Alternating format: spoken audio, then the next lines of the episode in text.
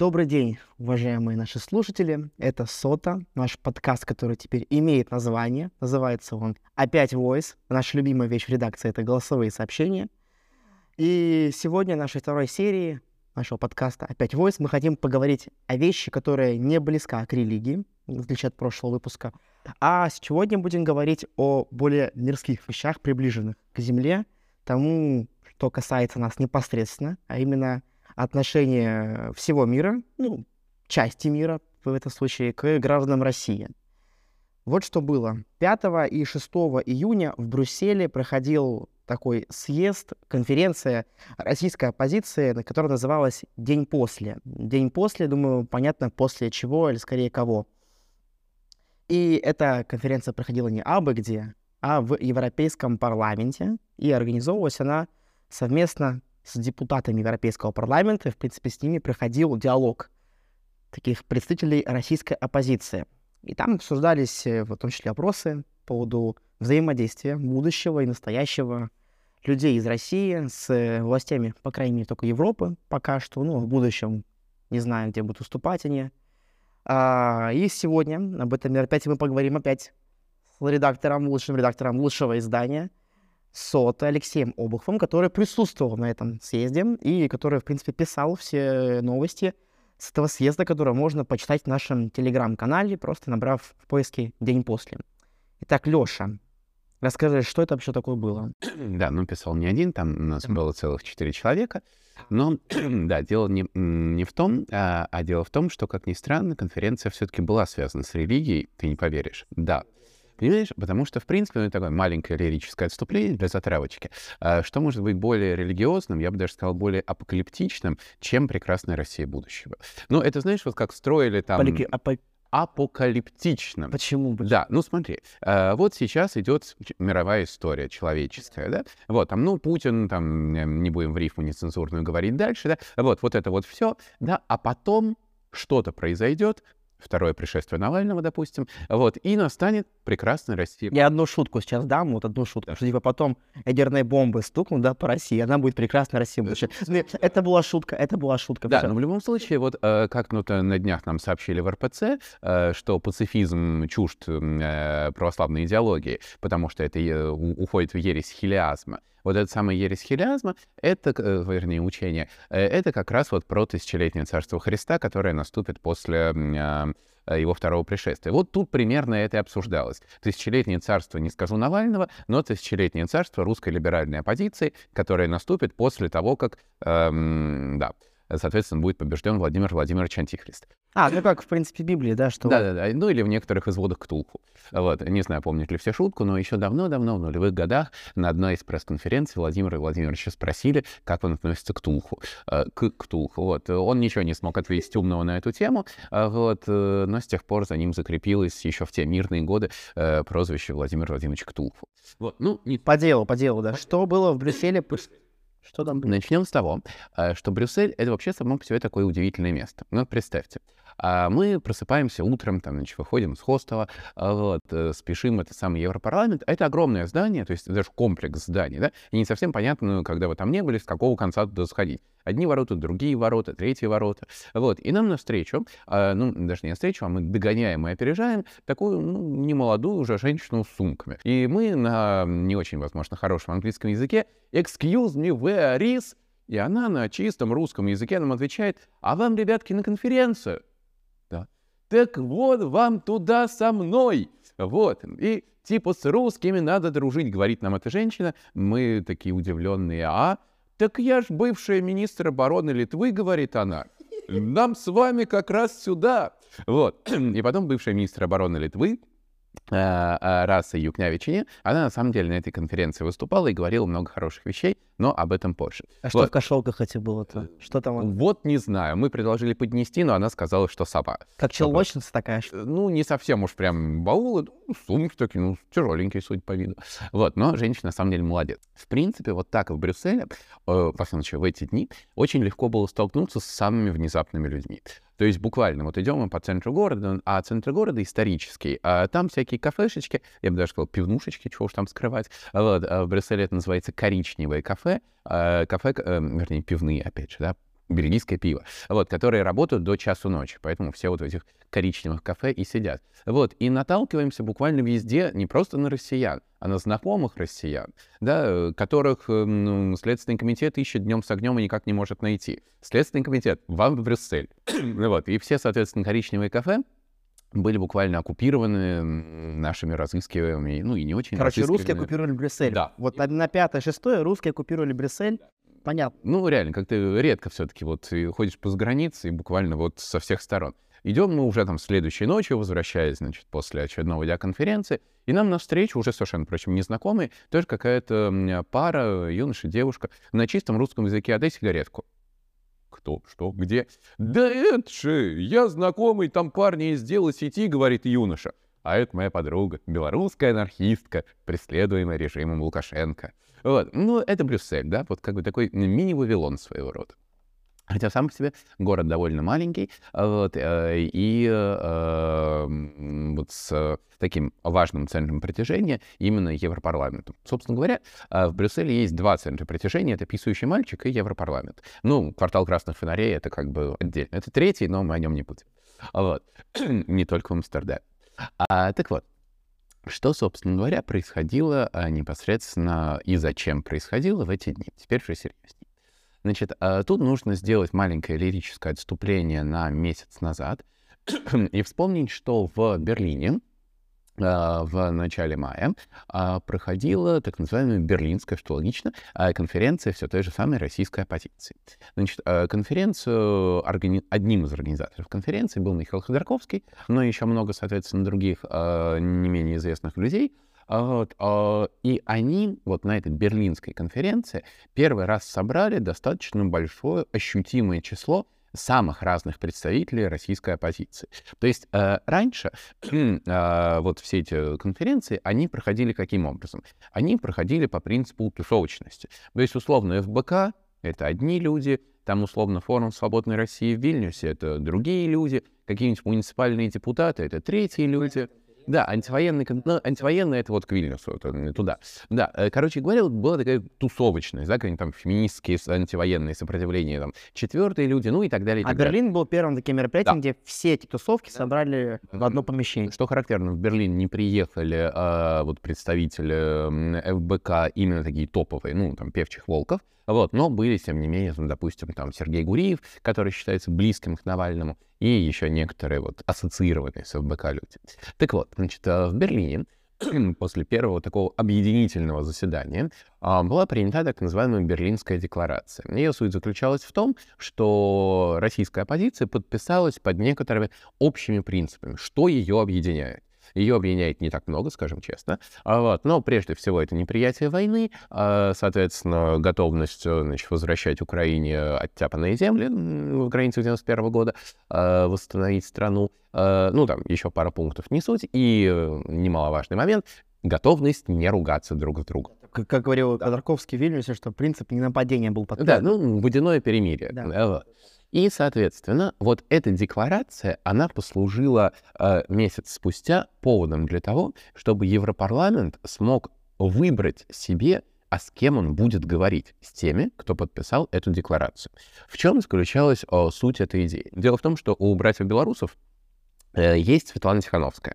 То есть у них есть, ну, относительно легитимная власть. Понятно, что и легитимной в силу того, что, ну, как бы она э, уже она не находится в стране, и властью ее назвать можно с некоторой натяжкой, но, тем не менее, очевидно совершенно, большинство граждан Беларуси выбрали Светлану Тихановскую своим президентом. Поэтому, когда Евросоюз, европейские политики ищут, с кем им говорить, ну, не с Лукашенко же им говорить на самом деле, да? Они говорят с Тихановского. Понятно, точка входа для диалога. Вот, у России никого подобного нет. А попытка участия Навального в президентских выборах, как мы помним, не закончилась примерно ничем, спасибо Александре Памфиловой. А, вот, а попытка, соответственно, там, того же Ходорковского э, продвигать своих депутатов э, в 2016 году тоже ничем, по сути, не закончилась. Короче говоря, у России нет вот такой единой точки входа. Потому что а с кем говорить Европарламенту? С навальнистами?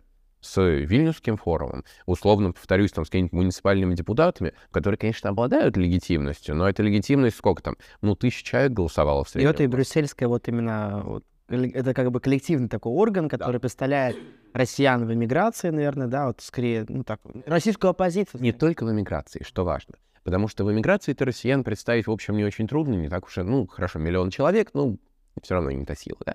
Вот. А это именно те россияне, с которыми Европарламент, Евросоюз может выстраивать отношения для построения в будущем той самой России после путинской. Вот это the day after, да, а, то есть вот день после, там, ну, послезавтра, как кто-то там э, переводил на форуме, а, это вот именно оно и есть. То есть, а с кем нам говорить, чтобы обсуждать, что будет в России после Путина? Как, условно, потом, да, снимать санкции, а как, соответственно, э, выстраивать политику так, чтобы Россия больше ни на кого не нападала. Вот, вот все вот эти вещи. А, и есть же еще и настоящий момент, когда у тех же самых россиян, которые уже находятся в эмиграции, э, нет возможности продлевать визы нормально, открывать банковские карточки, устраиваться на работу, э, снимать жилье зачастую и так далее. У тех россиян, кто еще находится в России, нет возможности безопасно после там условного пикета или митинга уехать от преследования и так дальше. То есть вот э, вся эта история, большая и внутренняя, и внешняя, она, очевидно, требует диалога с Евросоюзом. Но возникает вопрос, а с кем, повторюсь, Евросоюзу разговаривать?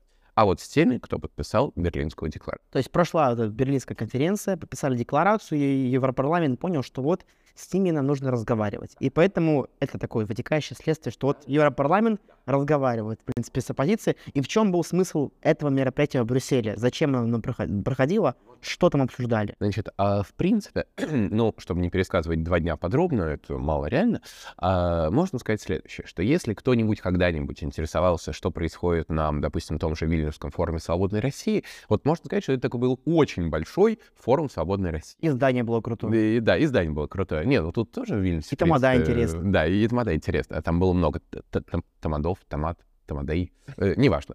Вот, э, Тамадей, да, Гофман. Так вот, э, что, соответственно, э, получилось в плане организации?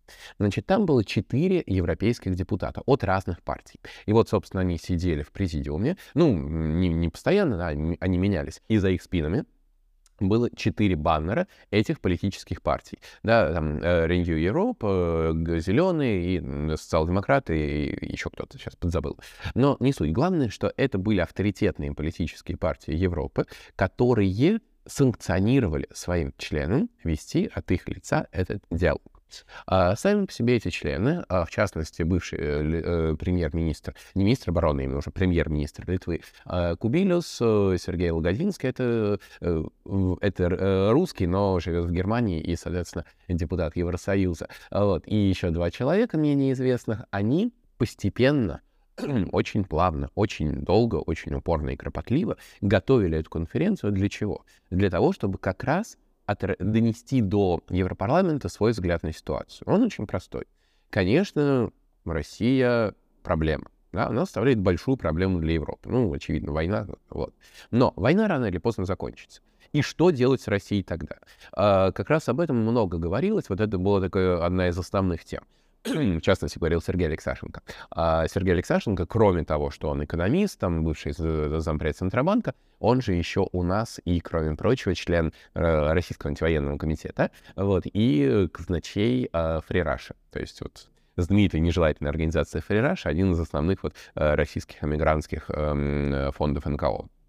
Так вот, Александр говорил, что вспомните опыт э, нацистской Германии вернее, уже постнацистской Германии 1945 года. У США было два плана про Германию. Первый план назывался, мы все его знаем, план Маршалла. А вот это такое восстановление экономики Германии, и, соответственно, ну, по сути, мы вам даем денег, чтобы вы больше на людей не кидались грубо, да?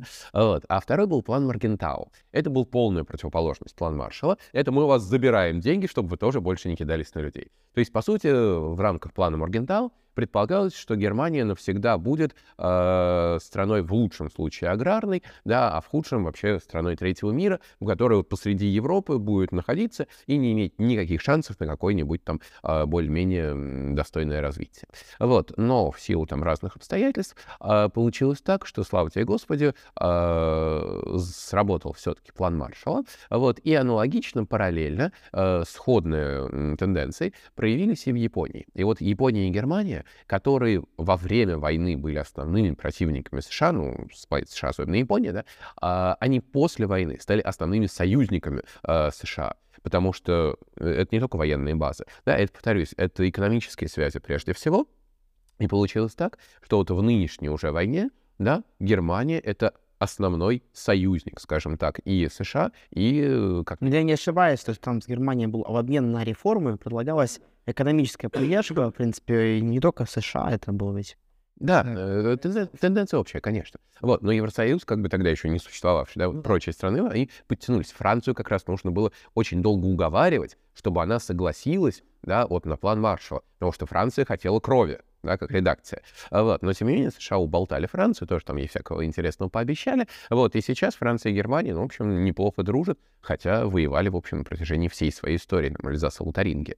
А, вспомним хотя бы эти два региона, и чего нормально живут. Вот. То есть, по сути, мысль, в частности, Алексашенко сводилась к тому, что вот тот самый день после, а, после окончания войны, после падения режима Путина, у, перед Россией тоже скорее всего, э, будет стоять выбор. Точнее, выбор-то ей не дадут, да. Вот. Э, план Маршала условный или не менее условный план Маргентау. И вот россияне на этой конференции, они как раз пытались убедить Европу, и депутаты, которые от Европы были, они были с этим согласны заранее, да, они разделяют этот взгляд, что как раз России нужен будет план Маршалла, а не план Маркентау, что Россию нужно будет экономически поддержать. Сейчас, на самом деле, в том же Европарламенте э, нет однозначной точки зрения. То есть вот эти четыре депутата, о которых я говорил, ну, особенно Кубилюс, у него есть подробная статья, где он расписывает, что не надо, в общем, заниматься тут русофобией, да, а, а нужно просто понять, да, что все равно Россия никуда с карты не денется, что все равно нужно как-то ее приспособить, да, сделать демократией, потому что демократии не воюют. Ну, это если очень бегло, грубо пересказывать, смысл там такой. Вот, и, соответственно, сейчас вот э, эта конференция, она послужила таким большим белым камнем на весы, э, который даст бог, перетянет, собственно говоря, мнение Европы именно вот между этими двумя планами в пользу условного, повторюсь, еще не существующего, конечно, а, плана Маршала. Так вот, а, практический вывод. По сути, по сути, вот эти два дня, которые мы наблюдали, они не были принятием каких-то решений. Нет, решения э, еще не приняты. Решения могут, только могут быть приняты после. По сути, участникам этой конференции, вот этим там плюс-минус 300 а, российским оппозиционерам, было важно а, сделать две вещи. Первое, показать, что они вменяемые, ну, то есть вот реально не кидаются на людей, да, не ходят там с Z на пузе. Вот. И второе, не поругаться друг с другом. В принципе, две цели, слава тебе Господи, были достигнуты. Да? Вот как бы успешно все выступили, все было плавно. Был один маленький такой, даже не скандальчик, а всплеск, но о нем чуть позже. Вот, э, там, ну, более такой ироничный, да, там все посмеялись. Вот. И э, вот после того, как все плавно достаточно прошло, проходили обсуждения на так называемой панели, вот, э, была резолюция конференции, ну, типа там вот ну, в духе Берлинской декларации. Э, и что получилось? Теперь это секрет Полишинеля был, но его огласила Екатерина Шульман. Э, к слову сказать, вот Екатерина Шульман, грамотный политолог. Вот что должен сделать человек, выступающий на такой конференции? Новостей у него, очевидно, не будет. Он может поделиться своим взглядом на мир и так дальше. Екатерина Шульман нашла новость. Он выболтал, вот, скажем так, то, что все знали, но держали под сукном. А вот, что вот этот самый депутат Сергей Логодинский от Германии, Европарламента, Э, он может, ну или не он там, ну кто-то вот из других организаторов конференции, может занять должность после этой конференции э, нечто вроде европейского омбудсмена по правам россиян. Ну, формулировку нужно чуть уточнить, конечно, не совсем по правам уж прям россиян, да, вот, а по правам э, граждан стран, находящихся под властью диктаторов, да. То есть это Россия, естественно, это режим Лукашенко, это айталы иранские, ну и, в общем, там всякие типа Башар Асады и прочие. Ну, представлено было как по правам россиян, в первую очередь. Потом, может, добавили, что это будет по гражданам стран всех, которые находятся под Да, ну, ну понятно, что Логодинскому по определению ближе россияне, а не, да. Э, Я еще раз уточню, как бы он по национальности русский? Да, он, он русский, но как бы давний очень. Я не знаю, может, даже у него и родители еще успели эмигрировать. Короче говоря, у него немецкое гражданство, в этом смысле он европарламент, полностью абсолютно. Вот, причем он недавно буквально что-то тут недели, месяца назад победил на выборах у себя вот в Германии, с каким-то сокрушительным счетом, не 80%. Вот, то есть он прям реально популярный местный. Ну, это русофобия, конечно. Да, ужасно. А, кстати, русофобия. вот э, ходим опять же по Брюсселю. Да, казалось бы, русофобия — это русофобия. Кафе «Ностальгия» ну, написано латиницей, но, блин, ну, ностальгия. Ну, как-то я еще не разучился по-русски читать, да? Вот, или еще лучше, да? Вот едем в метро, и буквально на каждой станции метро, плюс есть метро, а вот, э, опера Шостаковича по Гоголю «Нос», да? Приходите в наш театр. То есть русофобии просто там изо всех щелей все Меняет русскую культуру максимально. Как могут, это ужасно. Вот, э, сели в кафешечку, там официант, типа, а вы откуда? Вот, и мы такие, ну, ну Раша хорошо! Вот, то есть это, э, это вот буквальная реакция, да, то есть не надо преувеличивать. Русав... Болония такое, прям такое же было в Польше. Наверняка где-то там что-то, возможно, конечно, есть, но в целом вот эта реакция, вот она, да, ровно такова. Так вот, возвращаясь к конференции. И э, вот, по сути, вот два дня вот этих самых панелей конференции, они и были посвящены обсуждению того, э, что россияне — могут предложить Европе. То есть, по сути, Европа так села и говорит, ну, слушаем вас, товарищ. Да? И вот россияне говорили, что, с одной стороны, мы можем предложить ну, нашу адекватность туда-сюда, все такое, а, вот, а с другой стороны, они и просили в ответ, и вы нам тоже, пожалуйста, не устраивайте э, аутодафе. Что еще важно? Э, в один момент, э, это был первый день конференции, э, вот эти панели разделились. То есть в одном зале осталось обсуждение, ну, таких достаточно общих вещей. Там Лейн Госман выступал, который как раз говорил, что не нужно там получать обычный народ, как ему жить, дорогая оппозиция. Ну, это его любимая мысль, да, что народ нужно уважать, соответственно, что он тоже не тупее вас, там, ну и так дальше. Вот. А во втором зале начался уже чуть более предметный диалог. А, там собрались представители, занимающиеся конкретикой движений, ну, то есть выводящих, допустим, тех же политически преследуемых заключенных, там какие-нибудь э, помогающие НКО и так дальше. И с ними встретились два чиновника, ну, как они сами назвали, не будем углубляться в тонкости формулировок, э, мы из европейского МИДа. Не совсем так структура называется, но смысл такой.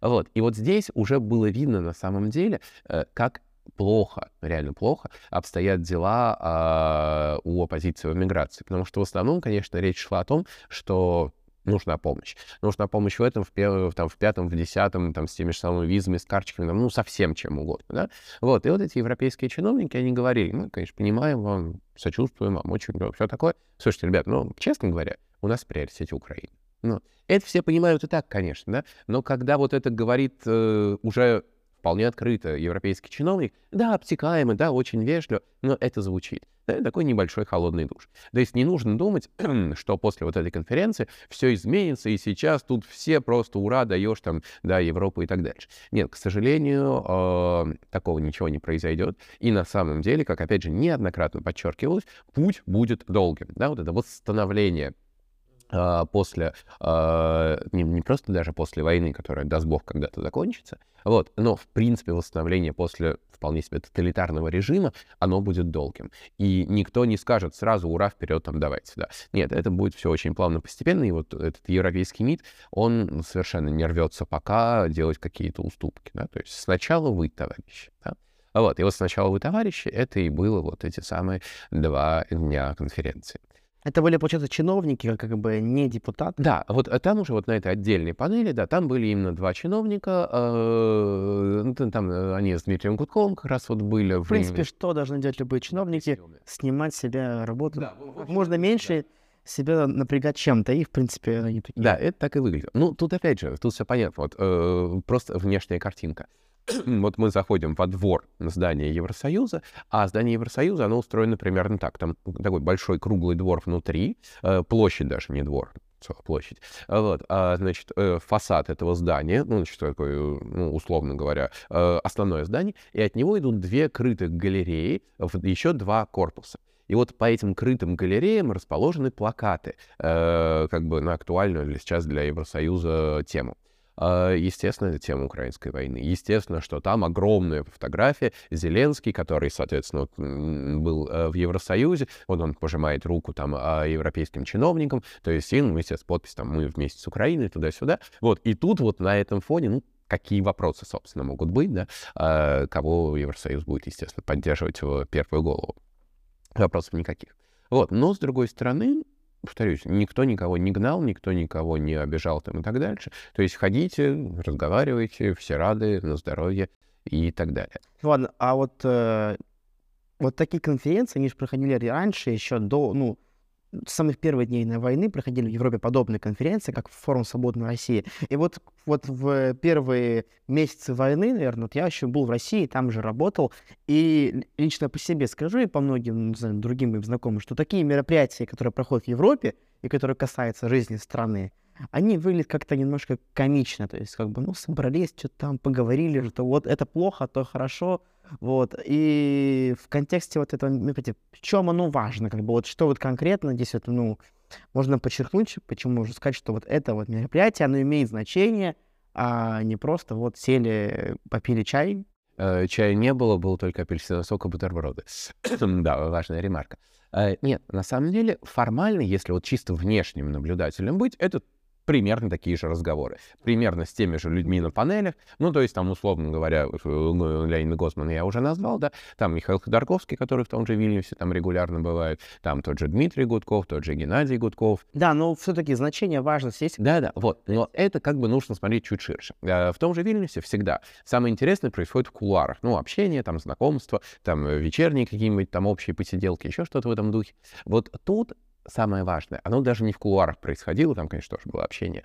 Тут самое важное будет происходить и уже происходит сейчас. То есть, еще раз, собралась русская оппозиция российская, да, и показала, ребят, мы адекватные, вот с нами говорить. Не с МИДом там, не с Лавровым каким-нибудь, не с Небензи этим э, в ООН. Разговаривайте с нами. Да? А, то есть таким образом, как бы, чтобы перенять опыт Тихановской, что вот с Тихановской взаимодействует, Мы коллективная вот эта самая точка входа, да, вот, пожалуйста, с нами. Понятно, что это не будет там конкретно, я Михаил Ходорковский, только со мной разговаривать. Или, я не знаю, я там Геннадий Гудков, только со мной. Нет, да, это как раз о том, что вот с каждым из нас разговаривая, вы, по сути, говорите с коллективным голосом нашим. Мы едины в таких-то, таких-то пунктах. Ну, в деталях там мы можем различаться, но детали-то не важны сейчас. Сейчас важны две темы, да? закончить войну, избавиться от режима, и что там будет у нас дальше. Вот, вот это, что там будет у нас дальше, это обсуждение на будущее. Сейчас важно все-таки вот этих первых две. Вот, и получается, что российская оппозиция первый раз за все вот эти э, годы, по сути, да, ведь э, мы же говорим по факту, что война идет с 14 -го. Вот первый раз за все эти годы выступила едино, консолидированно, уже безо всяких Крым не бутерброд, вот просто четко, ясно. Я не случайно сказал про Крым не бутерброд, естественно, да? вот, потому что и здесь, в Брюсселе, как и раньше в Берлине, отсутствовали а, представители ФБК Навального. То есть кто был? Из связанных с ним людей был а, Владимир Белов, а, был в записи, просто прислал видео Сергей Гуриев, вот, был а, бывший уральский политолог, как его правильно назвать, Федор Крашенинников. Вот. И по большому счету других аффилированных, вот, более-менее тесно с Навальным людей не было. Значит, а, повторилась история, которая была и связана с Берлином. То есть как тогда перед Берлином Мария Пев Левчих сказала под запись, что им не прислали приглашение. Потом, соответственно, написали, да, антивоенный комитет сказал, что ну ладно, пришлем второе. Ну что, ну потерялось в дороге. Вот, так и теперь, соответственно, то же самое. А нас не приглашали. Ну, как бы приглашали, да, вот было подтверждено на форуме. Это раз. Вот. И во-вторых, потом уже тот же Леонид Волков э, сообщил, почему он решил не ехать. То есть все-таки получил приглашение. А, значит, во-первых, почему? Да, во-первых, потому что все они русофобы. Не в смысле Европарламент, а те, кто соберется. Ну, вот Гарри Каспаров, ну, типично русофоб. Посмотрите. В смысле? То есть подробнее, какие русофобы, что конкретно не нравилось? Ну, Волков это сказал, да? Волков от имени ФБК? Да, я сейчас боюсь, э, зная точно любовь э, ФБК к точным цитатам, вот, я сейчас боюсь, э, что меня не обвинили в неточности. Да, ну, смысл был такой, что э, представители вот этой группы оппозиции, какой-то, видимо, узкой группы, э, которая, значит, будет в э, Брюсселе, они не разделяют наших взглядов, они как-то не очень яростно топят за прекрасную Россию будущего, вот, и поэтому, соответственно, не наш это метод, мы пойдем другим путем. Вот, по факту же оказалось, что того же Гарри Каспарова не было, то есть он тоже прислал исключительно видеосообщение, вот он не стал прилетать, а, но тем не менее, вот общий вектор я как раз уже выше рассказал, что все говорили, в общем-то, об одном. Очень вежливо, очень корректно, замечу я, в рамках вот э, тезиса Берлинской декларации, которую в БК, сколько я помню, тоже не стал подписывать. Ну, как бы это выбор ФБК, но, тем не менее, этим они выключают, с одной стороны, себя из вот этого европейского диалога, вот, а с другой стороны, они я не скажу, что подрывают этот европейский диалог. Все-таки они, по счастью, не являются единственными, да, легитимными относительно а вот, а, представителями русской оппозиции, но тем не менее они, конечно, немножко э, лишают все-таки эту площадку э, возможности уж совсем всех представлять. Но Европарламент, судя по тому, что произошло, э, он уже настолько устал от этих вот внутренних дрязг, что вот кто приехал, вот, вот с теми и будет. Вот просто, да? И на будущее точно так же. Ну, остальное уже, соответственно, выборы в БК. А вот, а, не знаю, почему так произошло, ну, как бы, но оно так произошло. Что еще было важно вот в этом объединяющем, объединительном контексте? А, не только, как я уже сказал, были такие дружеские там улыбки, все такое обсуждение, вот, в один момент возник вот этот такой не скандал, а всплеск. Ну, о нем нужно сказать, потому что все видели, вот, но он, здесь не самый страшный. Значит, а, очередная панель, а, на которой уже не суть там, что обсуждается, и среди обсуждающих только одна женщина. И тут встает, соответственно, адвокат Карина Москаленко, а, вот, и говорит, что, слушай, ну, во-первых, у нас есть проблемы, там, человека из Польши высылают в Россию на, по сути, смертную казнь, это мы написали сразу, а, вот, а во-вторых, это что такое, где гендерный баланс? Да? Ну, реально, там, семь мужчин, там, одна женщина, шесть мужчин, ну, короче, какая-то неправильная пропорция. Вот, и зал стал просто люто аплодировать, в основном женская половина, чем даже встала. Мужчины такие сидят, смотрят, типа, а в чем проблема? Вот, а что не так?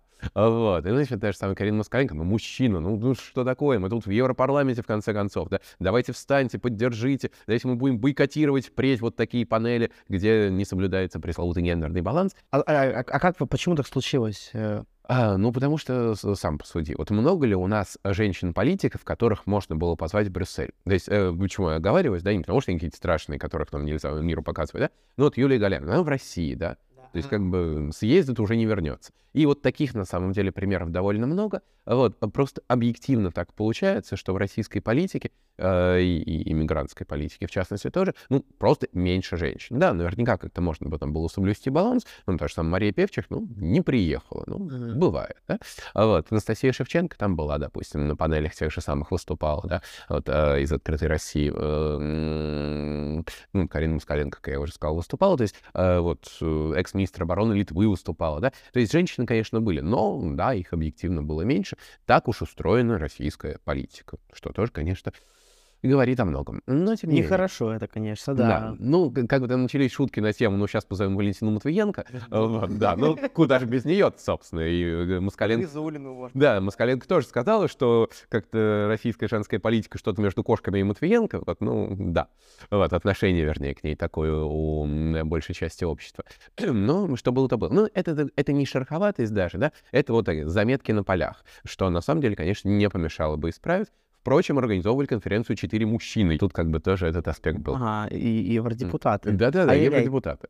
Ладно, ну у них там гендерный баланс соблюдается, но вот именно в этом контексте он было четверо мужчин. Так-то, конечно, женщин там довольно много, вот, самых разных, с самыми разными там политическими... Ну, насколько я помню из э, своей учебы гендерный баланс решается не только вот э, квотами, а еще более комплексно, да, вовлечение в политику, да. Но это все, конечно, может быть только при нормальном, более-менее нормальном демократическом обществе, мне кажется. Да, и мы не будем задаваться вопросом, как поживает гендерный баланс в соседнем квартале красных фонарей. Вот, ну, как бы опустим этот тонкий момент. Вот, почему я к нему возвращаюсь, потому что мимо него довольно трудно пройти, потому что Северный вокзал... Брюссель... Он прямо у Европарламента находится? Э, нет, нет. Э, вот Северный вокзал, ну, это такая важная важная точка притяжения, потому что там много куда э, поезда идут, вот, и вот вышел с Северного вокзала, и, собственно, вот, как бы напротив, пожалуйста.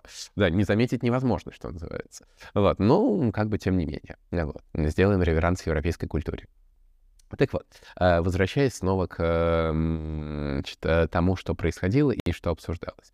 Еще был один довольно любопытный момент, это уже в конце, когда все встали для коллективной фотографии. То есть, опять же, вот на моей памяти это большая редкость, чтобы все согласились фоткаться друг с другом. Потому что у нас же вечно кто-то с кем-то обязательно рядом не встанет там, э, и так далее. Тут прям реально, ну, все, пожалуйста, вперед-назад. Вот, и красивенькая картинка. То есть вот даже такой финальчик, да, которым завершилось все это дело, это коллективное фото, вот он тоже был призван подчеркнуть, ребят, мы вместе. Мы здесь как бы вместе за все хорошее, э, против не всего, но точно плохого. А, что любопытно, я не видел при этом а, какого-то прям такого бурного обсуждения вот этой брюссельской конференции в российских СМИ, что оппозиционных, что пропагандистских. Э, да, Новости там какой-то статьей разразилась, даже с цитатами Каспарова, что парадоксально. Вот. Но в целом мероприятие как будто прошло незамеченным. И журналистов там было довольно немного, скажем честно. То есть э, и российских журналистов было немного, и зарубежных. Под конец была даже комическая сценка, когда, ну, финальная как пресс-конференция, там вопрос три от силы всего было задано, и вот, дай бог понять, какая-то испанская журналистка встает, вот, и суть ее вопроса сводится к тому, а что написать-то? А что это вообще было? Что я тут два дня смотрела? Вот, то есть вопросы даже у тех, кто был, но не был включен вот в этот широкий, многолетний российский оппозиционный контекст, они, конечно, оставались. Потому что реально было непонятно. Вот внешнему наблюдателю. Ну, тут собрались, ну, поговорили о прекрасной России, там, а что дальше-то? Да, вот этот вопрос, чего дальше, повторюсь, он имеет ответ, безусловно, но это ответ, который будет получен в ближайшие, ну, хочется верить, месяцы все-таки, а не годы. Ну да, то есть, получается, такой, это первый опыт встречи российской оппозиции с европейскими властями, что они как бы как представляют кого-то, ну, типа, как бы, и, наверное, в этом-то и смысл получится мероприятия, что это первый опыт. Правильно понимаю, да? Что это первый опыт, так как задаток так на будущее, что потом вдруг вот как получится, как, как пилотный проект, скорее. Да, да как недавно была новость, в московском зоопарке выявились птенцы черных журавлей, да? Ну вот как бы, вот, вот, вот птенцы черных журавлей — это вот, да? Для Путина, естественно. Вот. это те, или черных аистов. Ну, в общем, кого-то черных, тех самых птичьих. Вот, э, да. А это вот такие для Путина, в общем, новость достаточно плохая, скажем Тоже какие-то черные для Путина? Э, да, да, вот э, то, что может внезапно произойти, да, и вот уже на смену, собственно говоря, режиму, вот как бы худо-бедно что-то относительно легитимное наличествует. Понятно, что выборы в России провести невозможно, да, в нынешних условиях. В эмиграции тоже. В эмиграции, да, ну, кто? Нет, кстати, даже.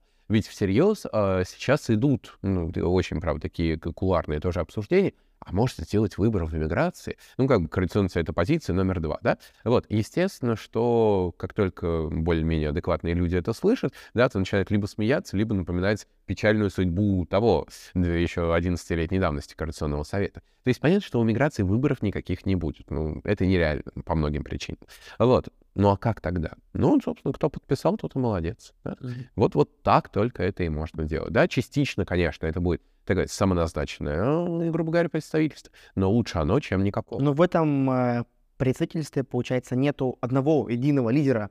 Как сказал даже Ходорковский, на Берлинской конференции не было председателя, да, и не было избран. Да, там постоянно менялись, вот, собственно говоря, спикеры. Вот э, есть, соответственно, э, более или менее очерченный список, ну, ломов, да, лидеров общественного мнения. А вот, и вот, э, что характерно, в Брюссель ведь звали не только, далеко не только вот этих ломов, да, а, среди 300 человек понятно, что не все из них, вот если я начну просто там, скопом перечислять, фамилии, не все из них будут широко известны. Э, скорее, они, повторюсь, будут известны Следственному комитету, но это уже другой вопрос. Ну, просто для ремарки, для, для понимания. Ну, вот мы идем там по каким-то залам Европарламента, вот, на встречу Сергей Подсытник, это коллега из э, издания «Протокол Самара», да, «Привет, уголовник!» А его буквально там то ли вчера, то ли позавчера в розыск объявили. «Привет!»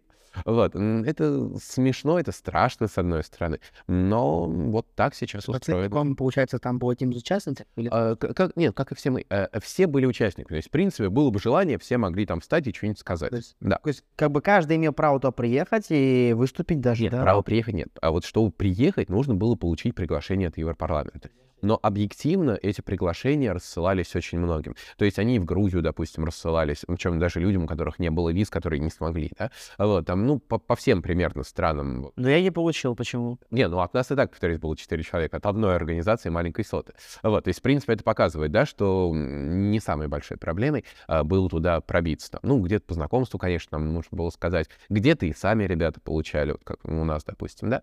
Вот, то есть все было по-разному. Но, повторюсь, представительство было реально очень широким. То есть это и правозащитники, это и политики, это и журналисты. В общем, на вкус и цвет просто вот всех. Да? собрали реально кого могли. Вот, уже там не разделяя даже, там и националисты были, и либералы, и феминистки, и не, мужского государства не было. А вот, э, короче говоря, вот реально представители примерно всего общественного спектра. Но замечу, тоже забавная такая получилась э, ремарочка, э, когда спикеры говорили что-то, ну, условно, левое, такое вот левых взглядов, ну, там, деколонизация какая-нибудь, вот феминизм, зал прям заходился аплодисментами. Когда мысли становились, как бы сказать, чуть сложнее, да, вот типа там план Маршалл, план Маркентау, аплодисментов было значительно меньше. То есть аудитория или вообще, в принципе, российская оппозиция, она выглядела довольно левой. Вот. Ну, как бы хорошо ли это, плохо ли, но медицинский факт, да, замерено просто по... Левый в каком плане? Вот лучше прояснить. Левый в смысле левых социалистических взглядов, да? да. С одной стороны, наверное, это общая европейская тенденция, но с другой, э, мне почему-то раньше казалось, что российская оппозиция, она все-таки такая более правая, да, такая, ну, более, скажем так, отстаивающая там, рыночные какие-то ценности, страшно сказать, может быть, даже имперские ценности. Вот. А тут как-то все было в другую сторону. Впрочем, тот же самый Ходорковский, он подчеркнул, что как бы, он не готов вот с этой деколонизацией мириться. Ну, это его любимая мысль тоже, да? Ну, там скорее он сказал не про деколонизацию, а про распад России. По факту да. деколонизация равно распад, да? Вот, и... Не, ну все-таки можно разные вещи сказать. Ну, он, он же сам и заявлял Ходорковский, что глубокий федерализм должен быть. Э, между федерализмом и деколонизацией есть тонкая... Разные государства все-таки как бы... Ну, понимаешь, Алжир не был федерализован, Алжир был деколонизирован, прости господи. С Индией была примерно та же самая история, ну, как и им, и другим вот этим, как вы выражались на конференции, панелистам, да, а, от слова панель, а, важно было подчеркнуть, товарищи Европа, пожалуйста, не надо спонсировать распад России. Вот вам это, не, нам это тоже не надо, вам это в первую очередь не надо. Да? И дальше уже шли самые разные аргументы, начиная с того же самого ядерного оружия, кончая вот этим планом Маршала. Тот же Дмитрий Гудков, допустим, и вовсе заявил, что э, безопасность Европы может быть обеспечена только в том случае, если Россия станет частью Европы. Да? Россия, а не много вот этих э, Свазиландов, условно говоря, да? не знаю, великих новосибирцев. Своими диктаторами. Да, да, со, со своими маленькими диктаторами, да. Вон. Вот, то есть, повторюсь, а, хотя аудитория люто аплодировала деколонизации, как раз среди вот спикеров, которые в основном выступали, деколонизация как-то в почете не находилась. И даже национальные активисты, которых тоже было много. Там одна девушка ходила, допустим, в майке с надписью, э, причем надпись такие вот классические, кириллические, да, такой а-ля византийский унциал буквами, не русская не русская, не я русский, а не русская, да? Вот, а даже они все-таки как-то многие старались говорить, что мы не за распад, мы вот за эту самую глубокую федерализацию. То есть вот этот баланс тоже был соблюден. Повторюсь, все очень старались не поссориться. Как бы можно было там что-то подчеркивать аплодисментами, но дуда была общей, слава тебе, Господи. А про русофобию на форуме, о том, что вот, ну, коллеги отмечали, что это, как сказали, поток базы прям какой-то был, с тем, что, ну, в частности, Гозман об этом говорил, Леонид Гозман, что, допустим, вот цитата, «Каждый раз, когда вы позволяете говорить о своих соотечественниках то, что они рабы, вы содействуете Путину. Не нужно так делать. Да, вот на этих словах мы ушли на параллельную панель. Да, но все равно были такие высказывания, что вот это люди в России там ну, ничего не делают, а сидят там. А, нет, не совсем так. А он реагировал именно на то, что говорилось за пределами. За, вот я, кажется, и говорю, что за пределами форума часто употреблялись такие вещи, учили, в общем, жить людей в России, находясь в эмиграции. Ну, да, как, как э, недавно съезд э, народных депутатов Ильи да, Пономарева. Да, Опустим железный занавес над Россией. Да, вот, это отдельная тема, хорошо. Да, кстати, об Илье Пономареве не было. Вот. И... Ильи Пономарев вообще не было? Совсем. Он даже под дверями не сидел, да? да? Э, да, дело в том, что в Берлине, э, вот на берлинской конференции, его тоже не позвали. Ну, ремарку, кто такой Илья Пономарев, скажем, да? Экс-депутат Госдумы, единственный человек, голосовавший против аннексии Крыма, дадим должное. Вот. И сейчас он сделал две вещи. Первое, он выдумал Легион Свободы России. Он его ам- амбассадор, так сказать, Легиона Свободы России. Я бы сказал, евангелист. Официально, официально его представляет политическим представителем Легиона Свободы России. Да, это подразделение в составе э, вооруженных сил Украины, которое состоит из... Которые якобы есть. Как, как заявляется, да, как заявляется. И, соответственно, он продвигает два тезиса. Первый о том, что режим должен свергнуть быть исключительно силовым путем. а Вот, и, Гражданами и- России. гражданами России. Но причем с помощью террора тоже. То есть личный индивидуальный террор против сторонников Путина. И Илья Пономарев э, — это человек, который берет на себя все. То есть и Часовенку тоже он, и Мертвое море он тоже, в общем, да, и Татарского, и бедную эту Дугину, и, в общем, всех их тоже он. Да, вот если вы знаете, слышали хотя бы хоть раз, что кто-то там побил, по- погиб, был там подорван, покушение, то это Илья Пономарев, Да. он по-любому возьмет на себя. Вот. И Кстати, это вызывает сомнения у многих партизанских движений, как бы, ну как, ну как легкие, там, такие, так, чуть-чуть, да, недовольство, недовольствие людей вызывает. Да, и второй тезис Пономарева, это вот как раз минувшие дни, э, как раз вот Брюссельская конференция закончилась, начался его Варшавский съезд народных депутатов. Так, ну, в Брюссель его не позвали, да, и в Брюссель не позвали, и что? сделал свой. Нет, нет, нет, он что сделал в Брюсселе? Он, он приехал все равно ведь. Не, не, Берлин. Да, Берлин, вот в Берлине, да, в, в мае его не позвали. Он приехал, его буквально не пустили в здание. То есть, типа, ну, у нас таких в списке нет, все, ничего не знаем. Вот. И было очень смешно, потому что вот когда закончилась Берлинская конференция, там, ну, примерно неподалеку, там, в соседнем здании, условно говоря, вот, а Марат Гельман, ну, известный галерист, вот, он открыл выставку работ, э, созданных совместно искусственным интеллектом и там, одним украинским художником. Вот, Илья Пономарев первым прибежал на эту выставку, чтобы фоткаться. Типа, я тут был, все нормально. Ну, просто вы меня там не заметили, а тут я уже был, все хорошо. Вот. Еще он в курилке стоял, как рассказывали, да, и ждал людей, чтобы поговорить. Вот. И больше того, он смог вот эту Берлинскую декларацию подписать одним из первых, потому что его включили в чат, все поразились, типа, а что он тут делает, его выкинули из чата, вот, и после этого он зашел с фейка, вот, и подписал таки эту Берлинскую декларацию с фейка. Он с фейкового аккаунта подписал Да. Илья Пономарев. Да-да-да, это я, Илья Пономарев, привет. Вот. Его, наверное, включили в подпись. Э, Скандал был большим. Вот. Но в Брюсселе скандал не повторился уже, то есть он туда не попал. Но там был его представитель, а некто, ну как же без этого? Цезарь? Э, э, Не, не, ну какой-то Цезарь там воюет, да, ерунду в горах атакует, как говорил Успенский. Вот. А был некто Алексей Барановский, который его личный пресс-секретарь Пономарева. Вот. Ну, как бы не хочется сейчас снова все эти дрязки поднимать. Вот, бурная биография Алексея Барановского, в общем-то, мы неоднократно не рассказывали. Там это глава правозащитного крыла боевой организации русских националистов, тех самых, которые убили Маркелла и Бабурову, да, убийц Тихонова и Ха- и Хасис. Вот, и вот Барановский был с ними связан, ну и после некоторого дрейфа а, стал адвокатом, и вот сейчас живет, соответственно, то ли украинец, то ли поляк, трудно сказать, вот, и сотрудничает с Пономаревым. Ну, бог бы с ним. Короче, Барановский был. Когда я говорил, что вот были представлены даже националисты, ну вот, допустим, были представлены националисты. То есть Европарламент готов говорить со всеми, только чтобы все объединились. Вот, э, ну вот, даже с представителями таких несколько маргинальных структур. Вот как-то так. То есть в целом, резюмируя, штука вышла хорошей. То есть, э, да, никто не скажет сразу, все, дорогие россияне, мы вам возвращаем там карточки, виза, MasterCard, да, все просто без виз с Европой, завтра каждому по миллиону евро. Да, такого нет. Но это долгий путь, и этот долгий путь был начат, что, безусловно, крайне полезно.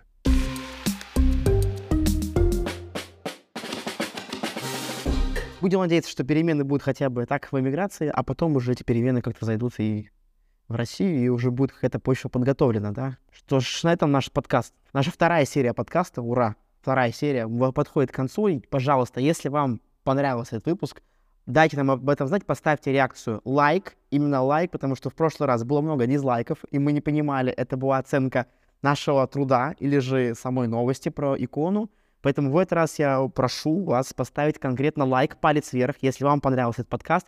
Вы хотите слышать еще больше таких выпусков, мы будем стараться делать их больше и чаще и выпускать на разных платформах. Ну а сегодня для вас старались Алексей Обухов В поте лица. в поте лица, да, и Петр Иванов. Увидимся в следующих выпусках, а со мной еще и услышимся, увидимся и услышимся на Ютубе.